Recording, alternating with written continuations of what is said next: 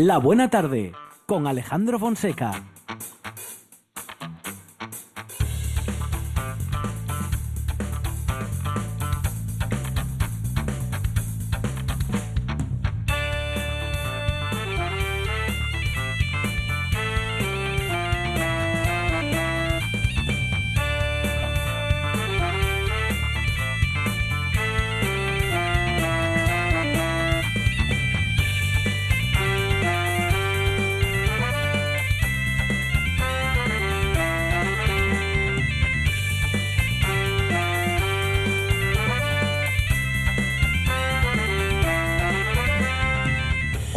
Buenas tardes, son las 4 y 7 minutos de la tarde y esta es la radio del Principado de Asturias.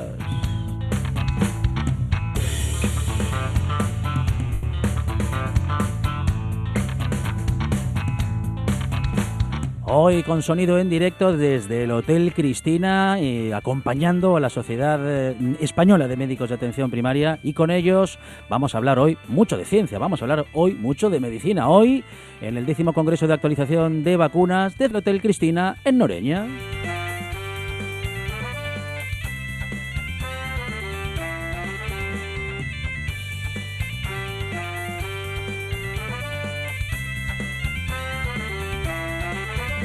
Hablaremos de muchas cosas, de la historia del Hotel Cristina, por supuesto, con sus responsables y tendremos también a la doctora Silvia Fernández. Con ella hablaremos de la unidad del dolor y del tratamiento del dolor crónico en el Hospital Universitario Central de Asturias.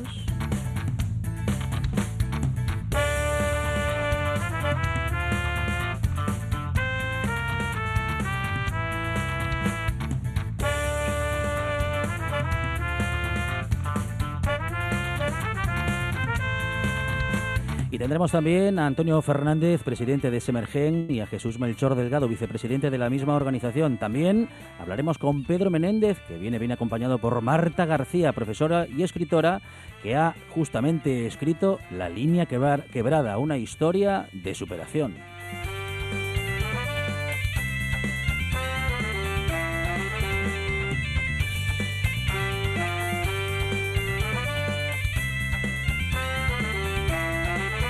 Hablaremos del calendario vacunal, lo haremos con el doctor Francisco García y con Ismael Huerta. Tendremos también a todo un cuerpo de enfermeras que nos hablarán de su día a día.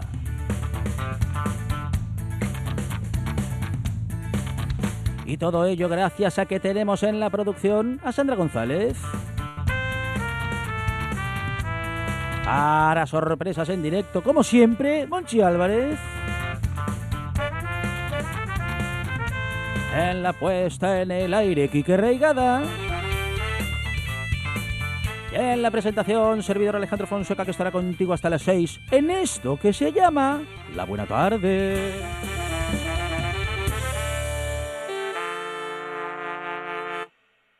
Me gusta la buena tarde.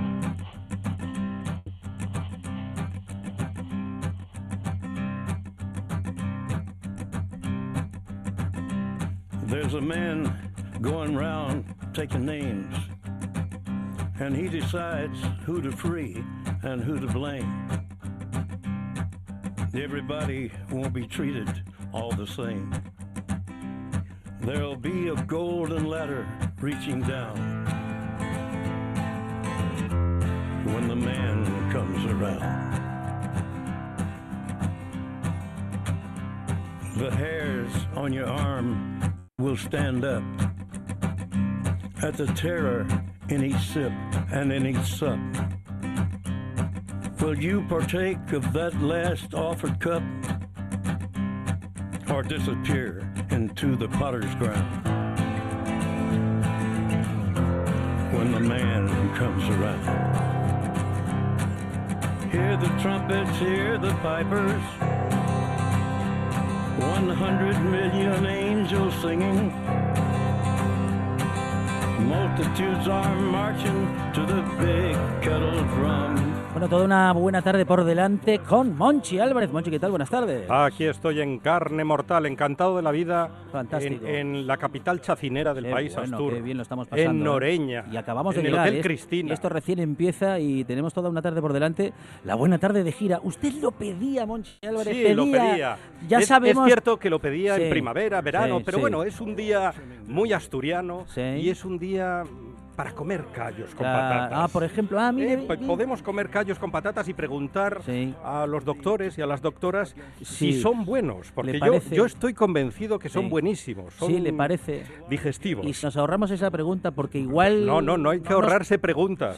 No hay preguntas lo- estúpidas, ya lo sabe. Lo preguntamos todo. Lo preguntamos Pero todo, si nos todo lo que podamos. Pero si nos dicen que. Bueno, no, como digo, Nos nos van a dicen como- no. todo con moderación. En Noreña nos van a decir que los callos son malos. claro, es verdad, Por igual- favor, ¿quién se atreve? Igual no se atreven, ¿eh? No. Bueno, bueno, vamos a ponerles en un aprieto entonces y vamos a hacer esa pregu- esas preguntas y otras. Vamos a hablar mucho de salud, vamos a hablar mucho de ciencia y vamos a hablar también de Noreña, claro, y del Hotel Cristina en una buena tarde que ya comienza. Bueno, pues lo de la gira de la buena tarde ha comenzado. Nos queda pendiente lo del chiringuito en la playa, Monchel. El chiringuito en la playa, tendremos que esperar. Sí. ¿eh? Para A el que el tiempo acompañe en la playa. y a que nos digan que sí Pero los bueno, responsables de la emisora. Aquí de momento estamos calentitos. Hombre, estamos muy a gusto en la radio, en el Hotel Cristina, desde de Noreña para el mundo. A buena tarde, sigue, o mejor dicho, comienza ya.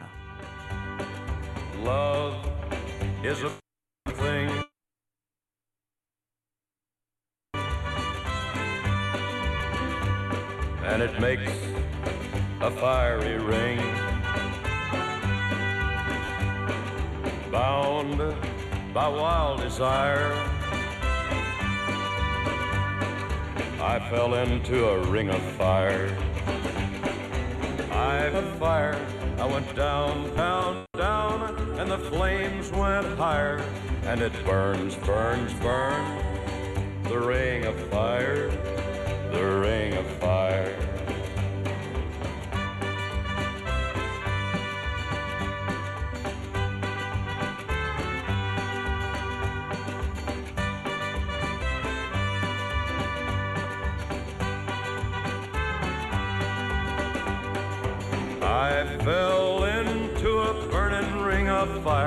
I went down, down, down, and the flames went higher.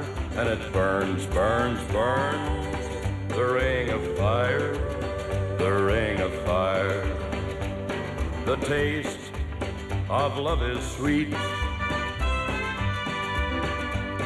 When hearts like ours meet. I fell for you like a child.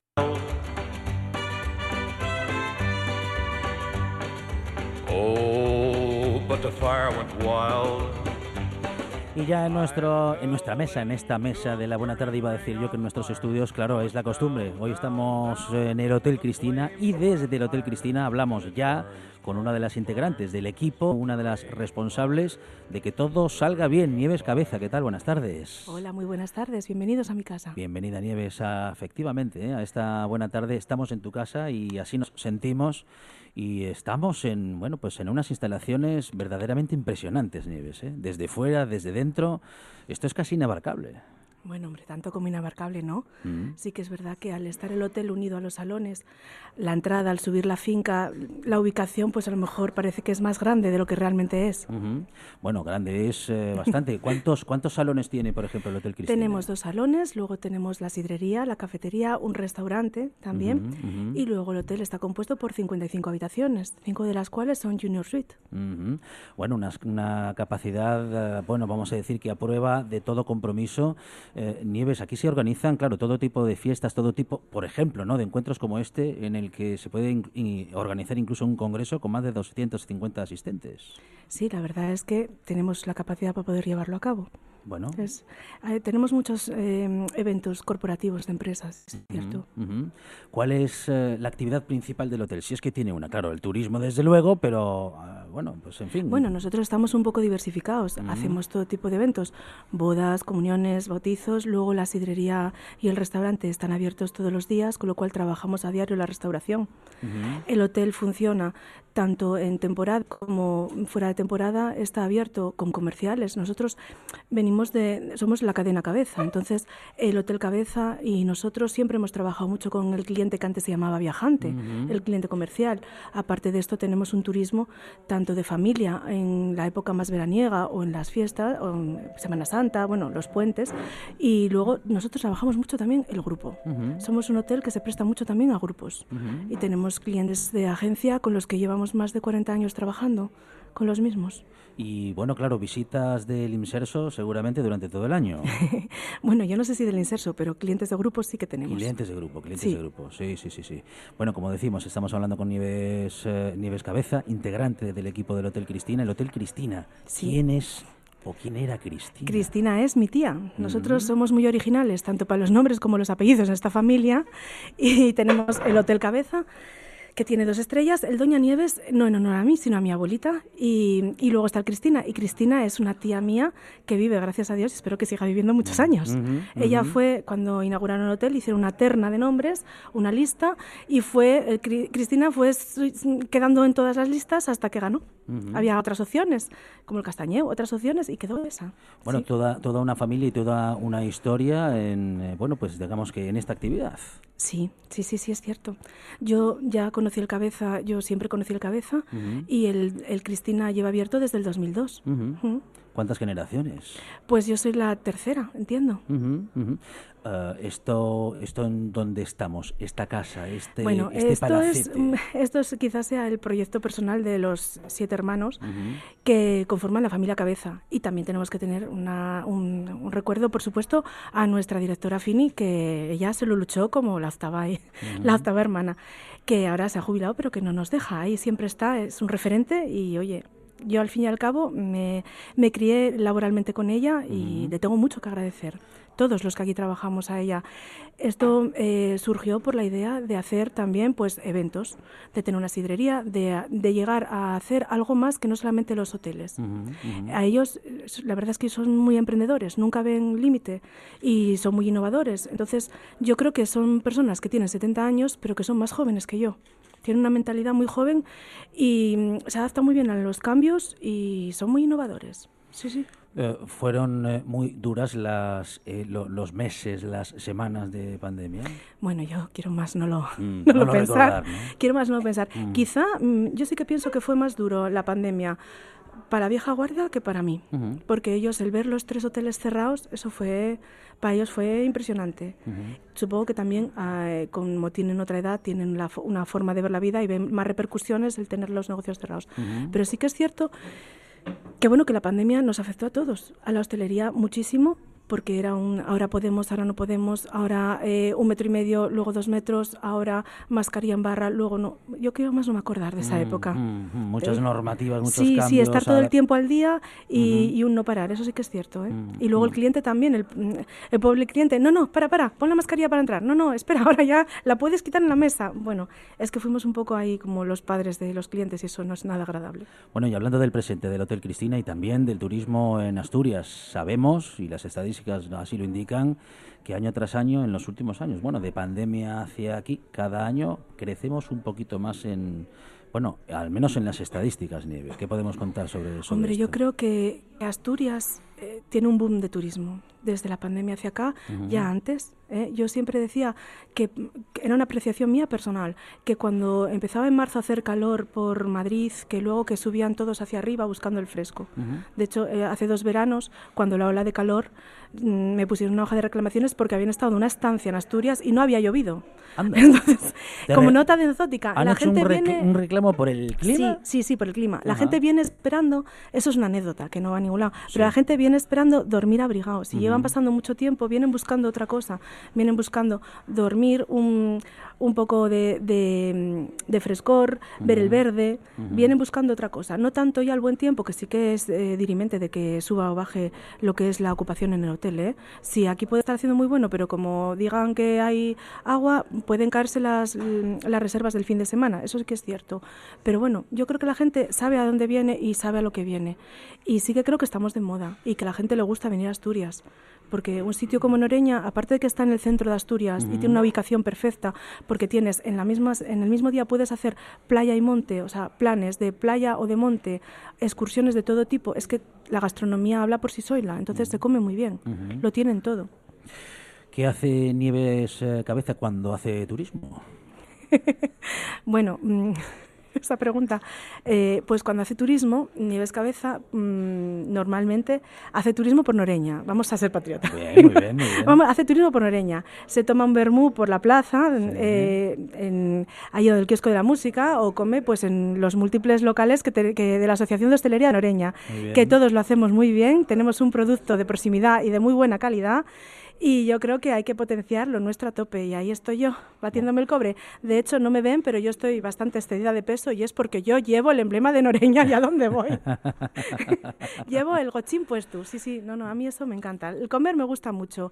En Noreña hacemos mm, los callos muy ricos, los abadiegos, tenemos mucho que ofrecer a los turistas y a la gente de Asturias, eh, que Ujú, nos oiga. ujú. Nosotros somos un, o sea, los callos nos salen muy bien, no tienen nada que envidiar en ningún lado. Además, llevamos muchos años con mucha tradición.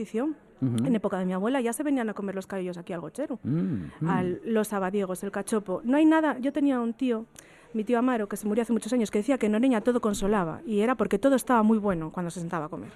Bueno, eh, es una de las eh, costumbres y sobre todo de los reclamos de Asturias, ¿no? Eh, la gastronomía. Y luego también yo creo que es la forma de ser nuestra. Somos una gente muy agradable para el viajero. Somos, eh, le acompañamos, nadie se pierde. Noreña es un sitio muy acogedor y digo Noreña como el resto de Asturias. La gente viene encantada. Una familia se quedan, nos quedó el coche pinchado no sé dónde, pero no sabes. Allí una vecina salió y qué bien nos lo resolvió. La gente en general eh, está- es muy agradable para el viajero. Somos muy acogedores. Y este es un eh, gran hotel, pero sin embargo eh, te atienden de una manera tan cercana que cada vez que llegas parece que fuese uno el, pues el único cliente, ¿no? Bueno, somos un hotel familiar, Mm, eso es lo que mm, vendemos y eso es lo ujú, que somos realmente, o lo que pretendemos ser, ¿eh? que una cosa es lo que uno quiere y otra lo que luego a lo mejor llega a hacer, ¿no? Pero sí, sí, la idea, la filosofía de la empresa siempre fue esa, ser un hotel familiar, acogedor. Estamos aquí en- donde el Eceomo, pasamos un poco como en el, salimos un poco de lo que es el núcleo urbano y estamos más en lo rural y eso es lo que pretendemos, un trato muy familiar.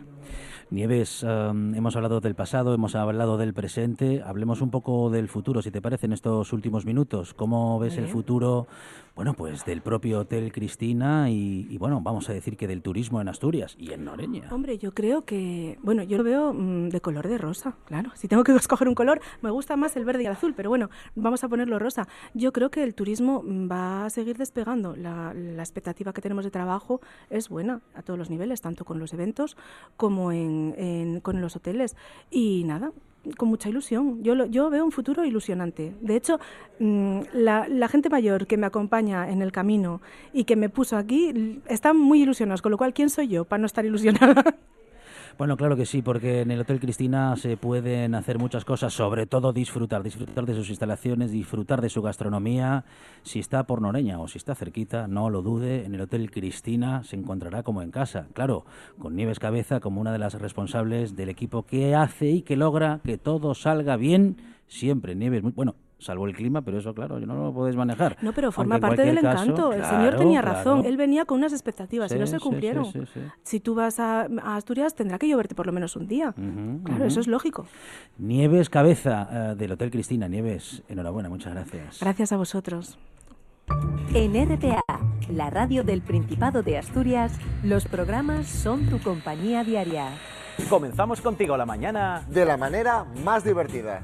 Somos tu compañía más cercana hasta la hora de comer. Y por la tarde, humor, análisis e información. Conectándote con lo que sucede en cada rincón de Asturias. Y por supuesto, noche tras noche, la radio autonómica es tu compañera para despedir el día. RPA, tu radio, la de todos. la radio más cercana. La buena tarde con Alejandro Fonseca.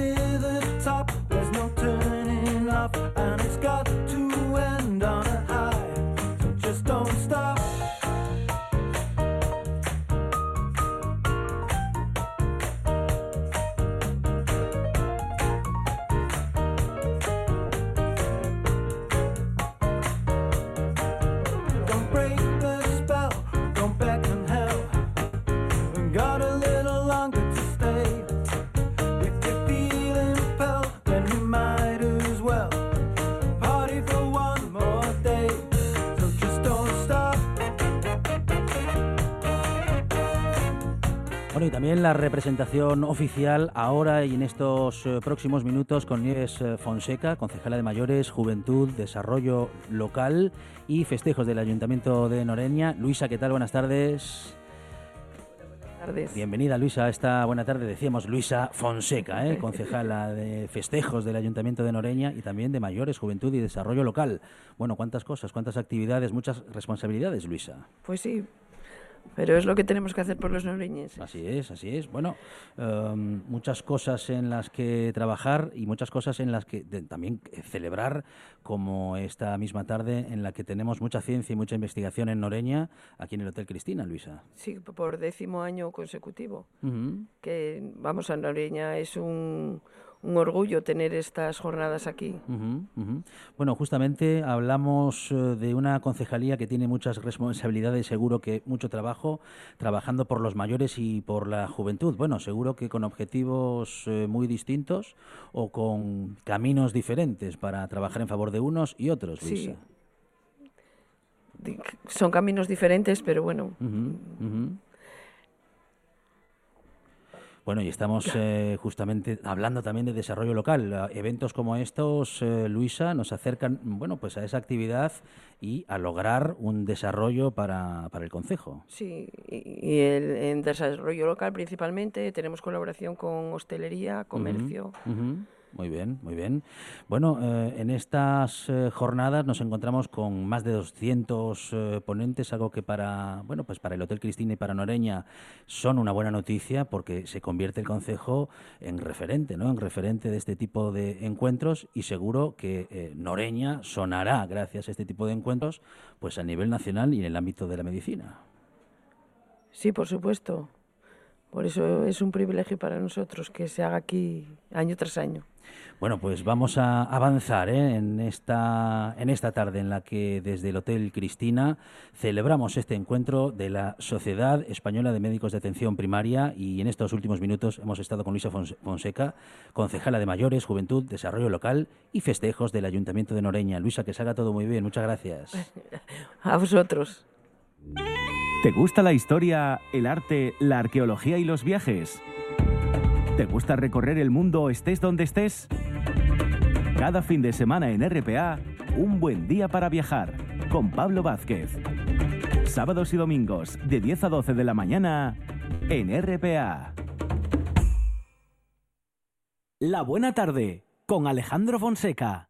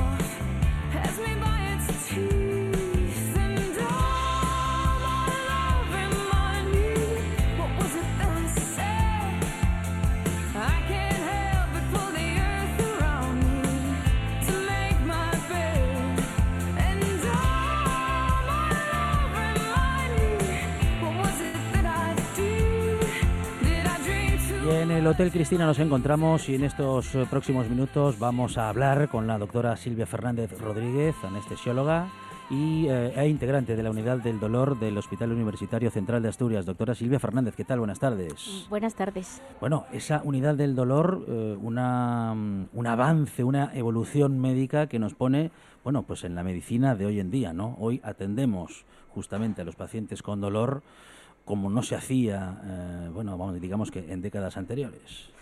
Bueno, eh, se atiende, pero debería atenderse, debería darse mucho más importancia al dolor en esta comunidad autónoma nuestra. La verdad es que vamos muy por detrás, somos Ajá. una comunidad muy envejecida, la gente está muy dolorida, mucho minero, mucho ganadero, mucho y bueno, mucho no trabajo, mucho, trabajo duro, claro. Muchísimo, muchísimo. Y una demora que no podemos, no podemos hacer más por ella y la verdad es que se hace, pero debería hacerse muchísimo más. Eh, seguro siempre todo puede mejorarse, pero en este caso, mm, bueno, usted de que está justamente hablando del dolor crónico y de cómo podemos ayudar a las personas que sufren de dolor crónico, bueno, pues lo reclaman, ¿no? Reclaman eh, más medios para, para poder desarrollar de una manera más amplia esta, esta unidad.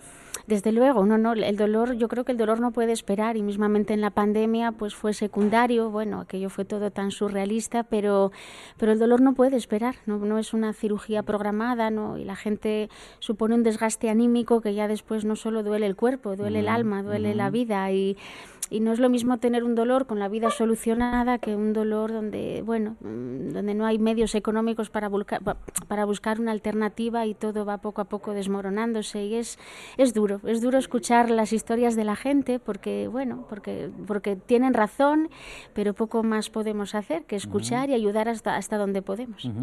Bueno, justamente es el tra- tratamiento del dolor que en muchas ocasiones se produce o debe realizarse tras una intervención o por algún tipo de trauma físico. También el tratamiento del dolor crónico, sin duda.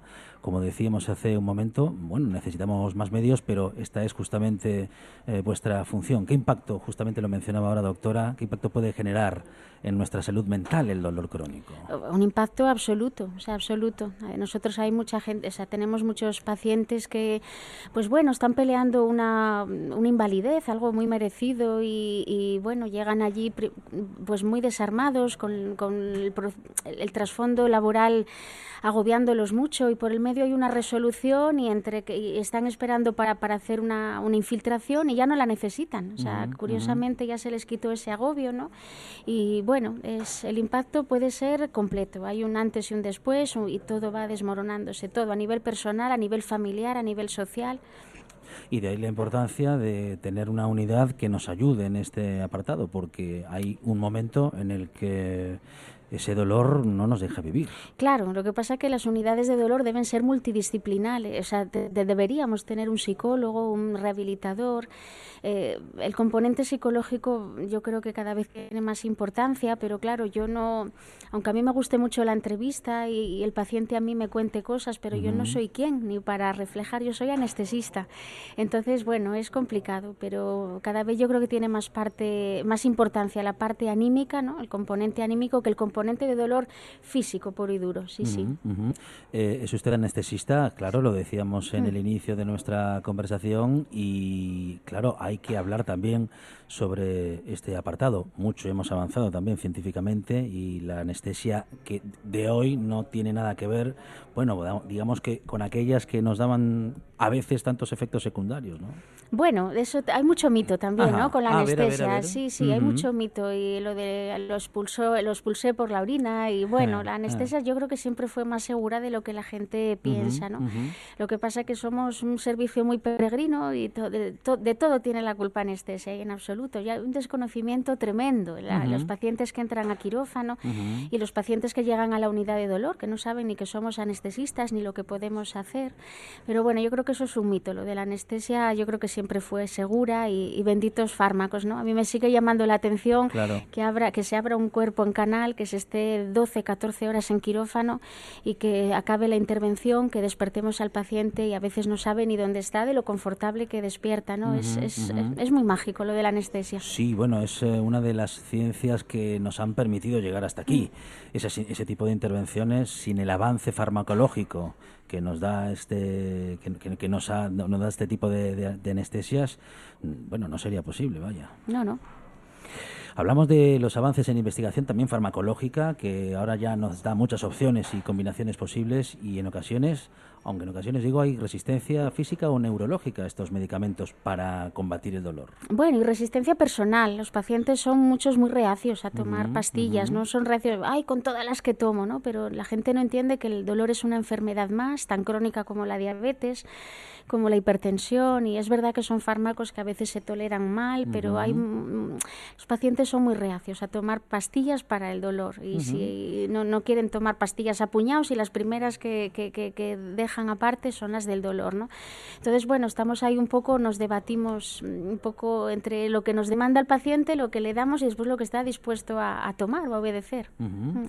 Eh, doctora, ¿qué es la capsaicina? ¿Dónde se encuentra y para qué sirve?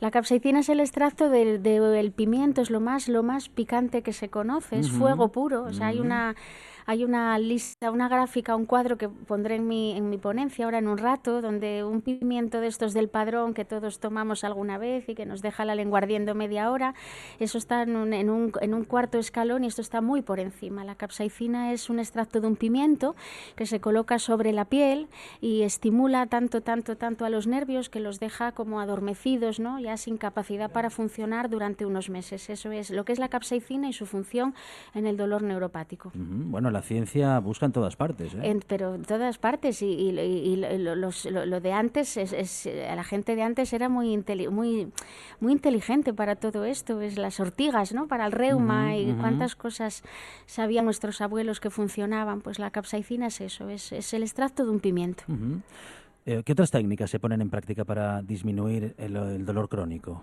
Bueno, en este caso, para el dolor neuropático, en la línea de, en la línea del- de, de- de la capsaicina, pues está el Botox, que también funciona, está eh, la marihuana, las pomadas de cannabis también, y después ya, bueno, cosas ya más intervencionistas, más, más mm, infiltraciones, ¿no? Ya eso ya es más, más doloroso, más, pero bueno, así a, a nivel tópico, a nivel cutáneo, pues eso ahora mismo, ¿no? Las, las- los parches, las pomadas, pero probablemente lo, más indicado es la capsaicina que me preguntaba. Bueno, y un encuentro como este, una, una buena excusa, ¿no? Para no solamente compartir conocimientos, sino para poder llegar a la población y en un programa como este también poder llegar a los oyentes y a los oyentes de Asturias. Sí, yo vengo a hablar de la, de- del herpes zóster, para el cual ya tenemos vacuna desde el 2018, y yo estoy segura de que la mayor parte de lo que voy a contar la gente lo desconoce. Y Ujú. creo que es interesantísimo para ellos, para mí, para ustedes, porque el herpes zóster es la reactivación de la varicela. Todos de niños pasamos varicela y, Ujú. y la varicela queda escondida en el cuerpo y está esperando a reactivarse. Y el herpes zóster, pues cuando es, es con- de una intensidad considerable, hay un, no mata, porque no mata, pero hay un antes y un después. Esa gente no disfruta de nada, de nada en la vida, ni de un paseo, ni de dormir. Entonces, bueno, yo vengo a contar hoy cosas que espero que sirvan y, y bueno, y que sepan sobre todo que hay una vacuna que es ahora mismo lo único demostrado que puede evitar eso. Porque es muy doloroso. Es tremendamente doloroso y, y te, te quita de dormir muchas noches, te quita de disfrutar de la familia, de dar un paseo. Es una cosa ahí como fuego continuo, ¿no? que viene, que viene se, se intensifica cuando quiere y que dura por meses y por años. Después ya si tú eres un paciente psicológicamente eh, frágil, bueno, ya depende un poco lo que te, lo que te pueda amargar, ¿no? Pero, pero hay casos tremendos que estoy segura de que la gente no conoce. Doctora Silvia Fernández, anestesióloga y e integrante de la unidad del dolor del Hospital Universitario Central de Asturias. Doctora, que vaya bien la ponencia. Muchas gracias. Muchas gracias a ustedes. Adiós. Todos los fines de semana tienes una cita con la gastronomía asturiana. Les Fartures, con David Castañón. Sábados y domingos al mediodía en RPA. 78 consejos. Dos horas de radio. Noticias. Historias. Cada tarde. De 6 a 8. Directo a Asturias. En RPA. La buena tarde. Con Alejandro Fonseca.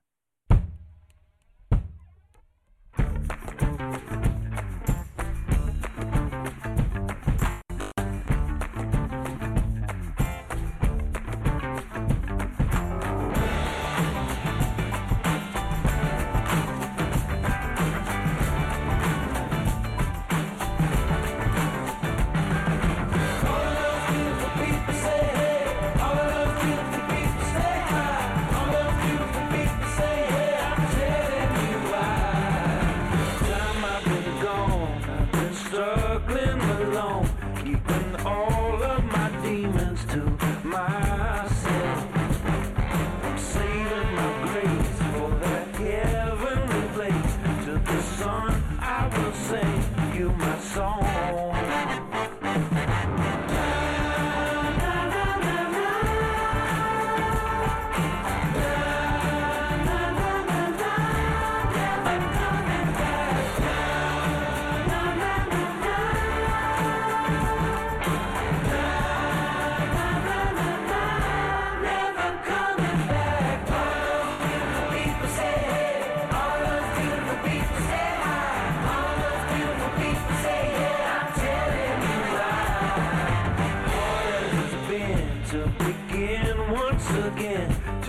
estamos eh, también ahora mismo desde el Hotel Cristina hablando de ciencia y seguimos haciéndolo ahora también para hablar de salud pública. Lo hacemos con el director de salud pública, justamente, don Ángel López.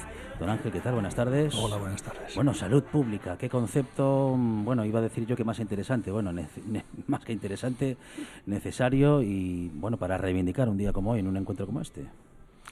Sí, es un concepto que da para mucho. ¿eh? Eh, hablar de, de la salud pública, incluso de la propia terminología, ¿no? porque aquí en España, que somos de raíz latina, nuestro término más propio es sanidad. De hecho, el ministerio se llama de sanidad. Y salud pública es más un término importado, anglosajón. El public health inglés es, es otra concepción, ¿no? Bueno, pues sí, yo creo que, que esta, esta jornada es un, un buen reflejo de cómo una de las medidas estrella históricas de la salud pública, que es la vacunación, eh, sigue plenamente vigente, yo diría que más que nunca. Mm, Gastamos en vacunas más que nunca. eh, tenemos en cartera, en, en calendario, más eh, tipos de vacuna que hubo nunca y seguimos incorporando lo que la tecnología va produciendo y se demuestra que es coste efectivo, seguro y, y- y que consigue reducir problemas de salud. Así que yo creo que bueno, este es un ejemplo muy bueno del valor y de la vigencia de la salud pública. La salud pública es eh, una de las eh, cuestiones que, siendo pública, más iguala a la sociedad. Sin duda. Eh, la, la vacunación en nuestro país no es obligatoria y el calendario comunal está financiado por la autoridad sanitaria para toda la población. Por lo tanto, ahí sé que, que el único problema que hay es eh, los problemas de que tienen que ver con pequeños grupos que están en contra de la vacunación o colectivos muy muy determinados que no acceden a ella y en los que hacemos o intentamos hacer captación activa. Pero sí que es uno de los eh, de los niveladores o de las medidas más equitativas en, en salud pública. Bueno, no siendo obligatoria, parece que en, en España en general y en Asturias muy en particular, y digo muy en particular porque nos hemos vacunado muy bien en Asturias, ¿no?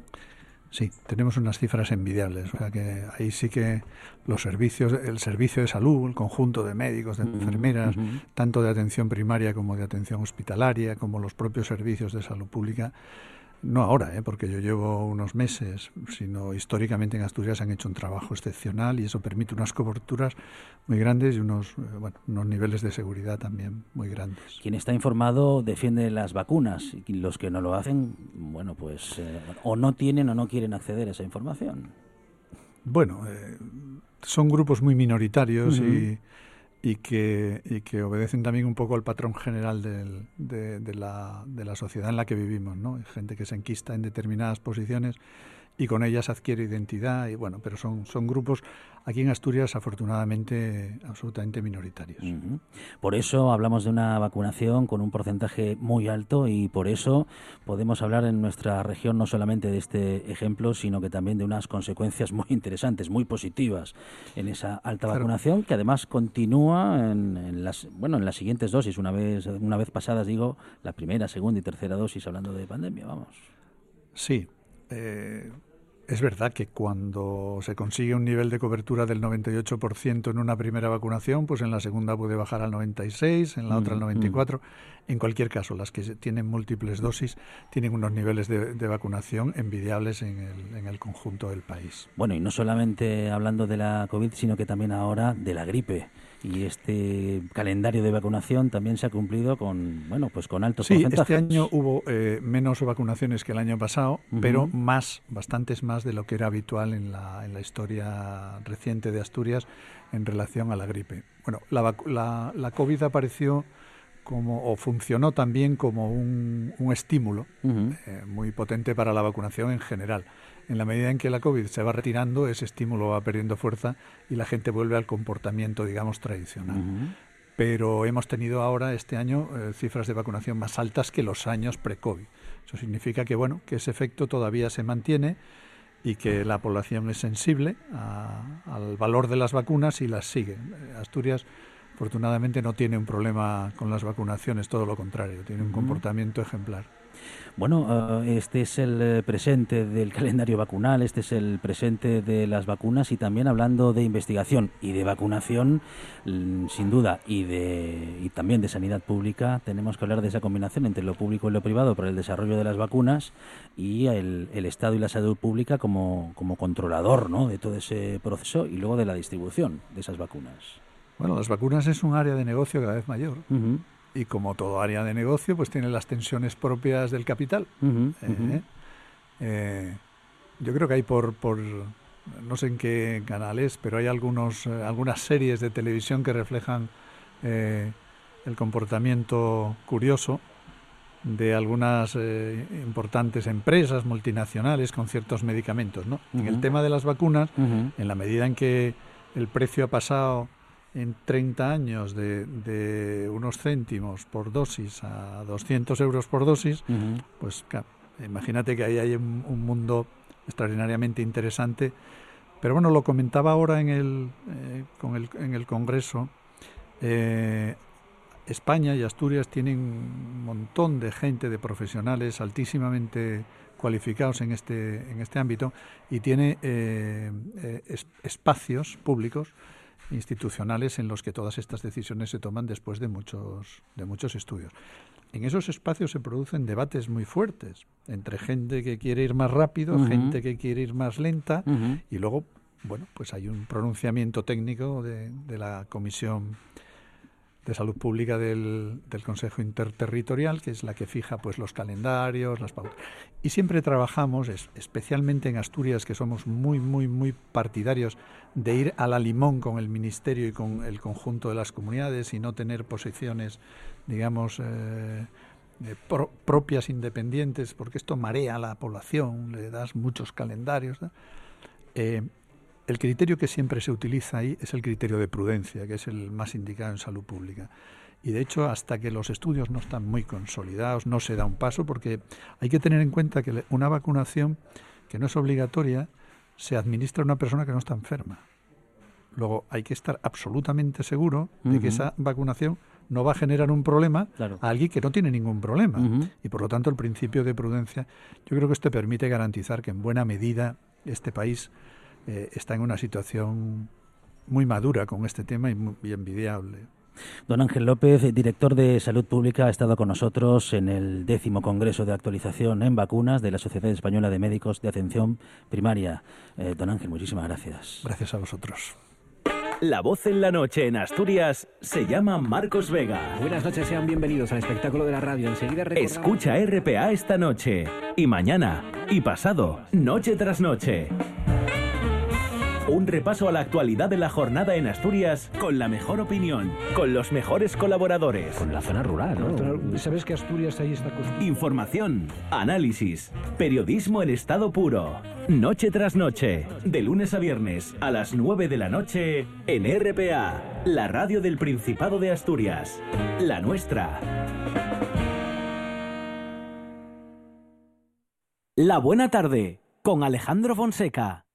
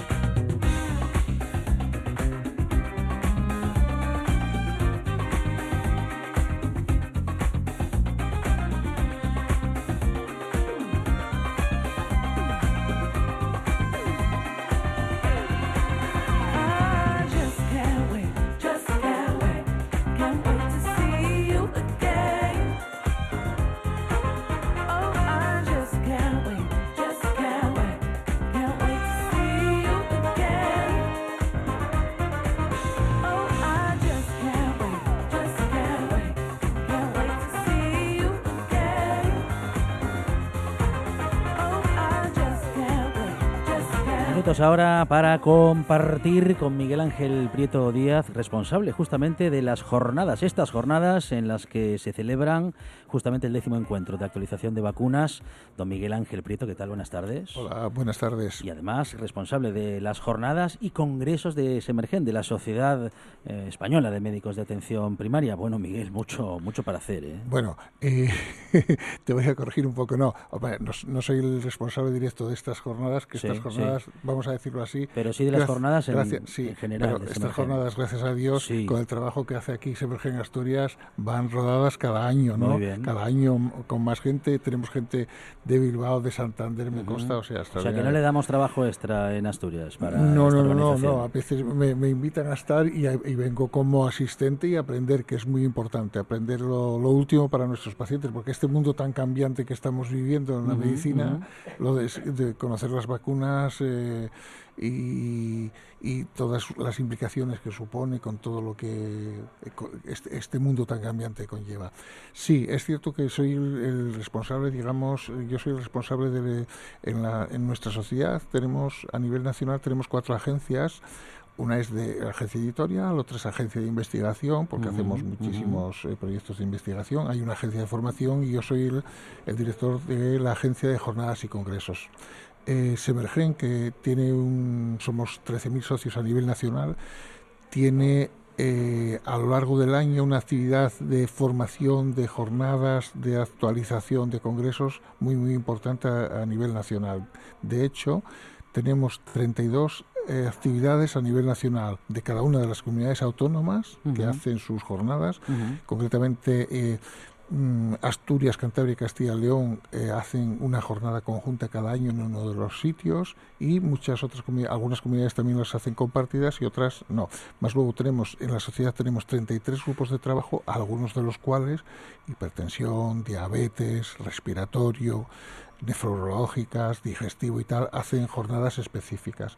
Y luego, el, digamos que el plato fuerte, desde luego, porque es el buque insignia de nuestra sociedad, es el Congreso Nacional que cada año lo hacemos en una de las comunidades. En el 2019 lo tuvimos en Gijón, trajo eh, 5.000 personas, eh, fue una cosa extraordinaria y cada año nos movemos en ese número de, de personas. Este año lo haremos en Bilbao y esa es nuestra mayor eh, digamos que es- yo llamo el buco insignia porque es que lo que tira de la formación durante el resto del año, de todos los grupos, de todas las comunidades, de todas las autonomías, etcétera.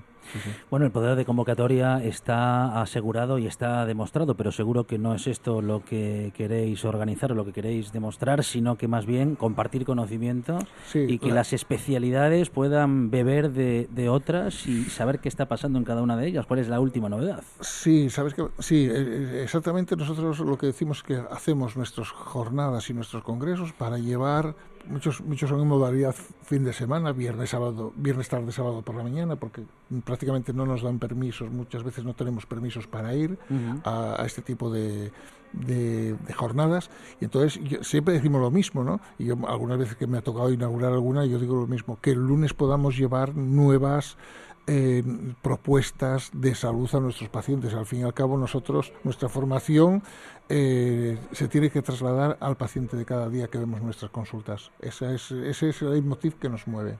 Bueno, y justamente hablando con, de, de y con la Sociedad Española de Médicos de Atención Primaria, eh, de eso se trata, ¿no? De la prevención. Estamos en la atención primaria y esto es eh, fundamentalmente, o esta es una de las funciones, la principal, pues, prácticamente. Sí, yo creo, yo creo que sí. Venimos ahora de una parte, estamos un poco saliendo de nuevo a flote después de la pandemia. Parece que es que aunque la pandemia se haya terminado, al día siguiente no se sale a flote. O sea, estamos intentando recuperar nuestra actividad.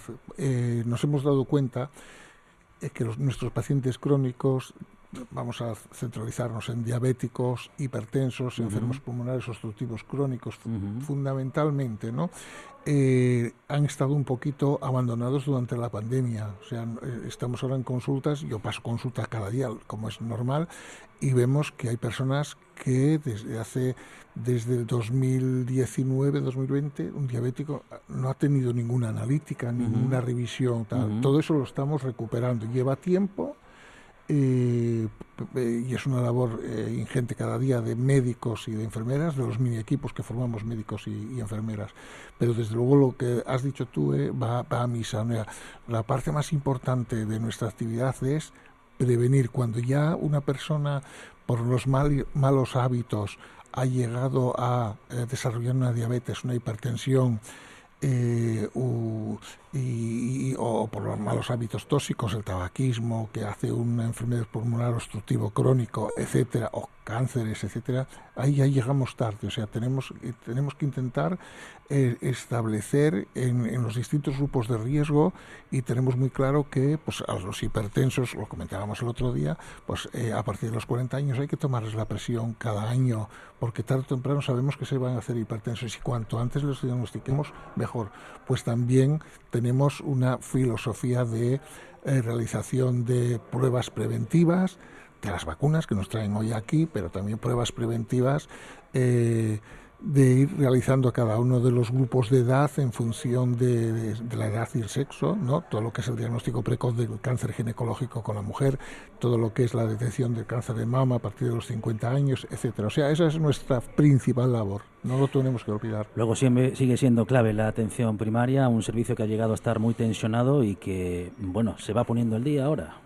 Todavía, todavía falta camino, ¿no? Sí, falta un poco de camino. Eh, parece que esto de que falte eh, profesionales sanitarios parece que es cosa de que, ha- que ha pasado por el COVID. No, hace muchos años que venimos reclamando las distintas sociedades científicas eh, unos cupos de, de personas que estén pues en torno a lo que aconsejan distintas organizaciones, que son los 1.400, 1.500 personas por, por profesional sanitario y en algunos sitios en las ciudades hoy de Asturias pues estamos en los 1700, 1800, 1900, que son eh, muchas, muchas personas. Eh, y bueno, estamos recuperando esa normalidad. Recuperar, eh, ahora está el conflicto de las ITV, que yo no me voy a meter en ello, que dice, Sí. bueno, hay un, un tiempo para, para recuperar esa, esa normalidad. Nosotros estamos, porque pensemos que tenemos una parte muy importante de nuestra población, el 40% de nuestra población son pacientes hipertensos, a los cuales hay que hacer una visita anual, una analítica anual, etcétera. Hay un porcentaje de un 15% de diabéticos que hay que hacer lo mismo, o sea, estamos intentando recuperar esa normalidad y no es, no es tan fácil. Miguel Ángel Prieto, responsable de las jornadas y congresos de la Sociedad Española de Médicos de Atención Primaria. Miguel Ángel, muchísimas gracias. Muchísimas gracias a vosotros por el apoyo que nos dais, por estar aquí con Semergen y esperamos que podáis seguir y que en el futuro podamos establecer más conexiones entre, entre vosotros y nosotros. Muchas gracias. La buena tarde desde el Hotel Cristina.